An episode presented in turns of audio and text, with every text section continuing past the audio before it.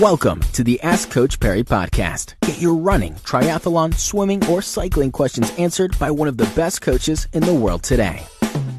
Welcome to this edition of the Ask Coach Parry podcast. I'm Brad Brown. It's good to have you with us. Uh, great question in today from Danielle. Lindsey, uh, Danielle wanted to know what's your views on stretching, more specifically yoga, as a practice for reduced injury risk and improved joint mobility.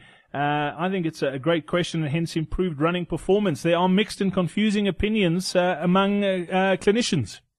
Look, there is a risk of hypomobility, um, also causing overuse injuries, but I don't think that's something you need to be concerned about in yoga. Um, you know, my experience with things like yoga and Pilates is that you do have responsible people in charge that have got qualifications.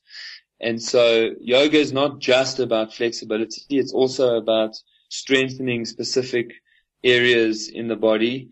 Uh, and so I do feel that yoga is an extremely good complementary exercise to be doing along with running.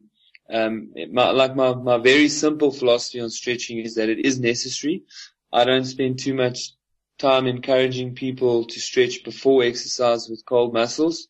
Far prefer people to do some basic stretching post exercise to maintain a good balance between left and right, but as well as just in the actual each muscle itself.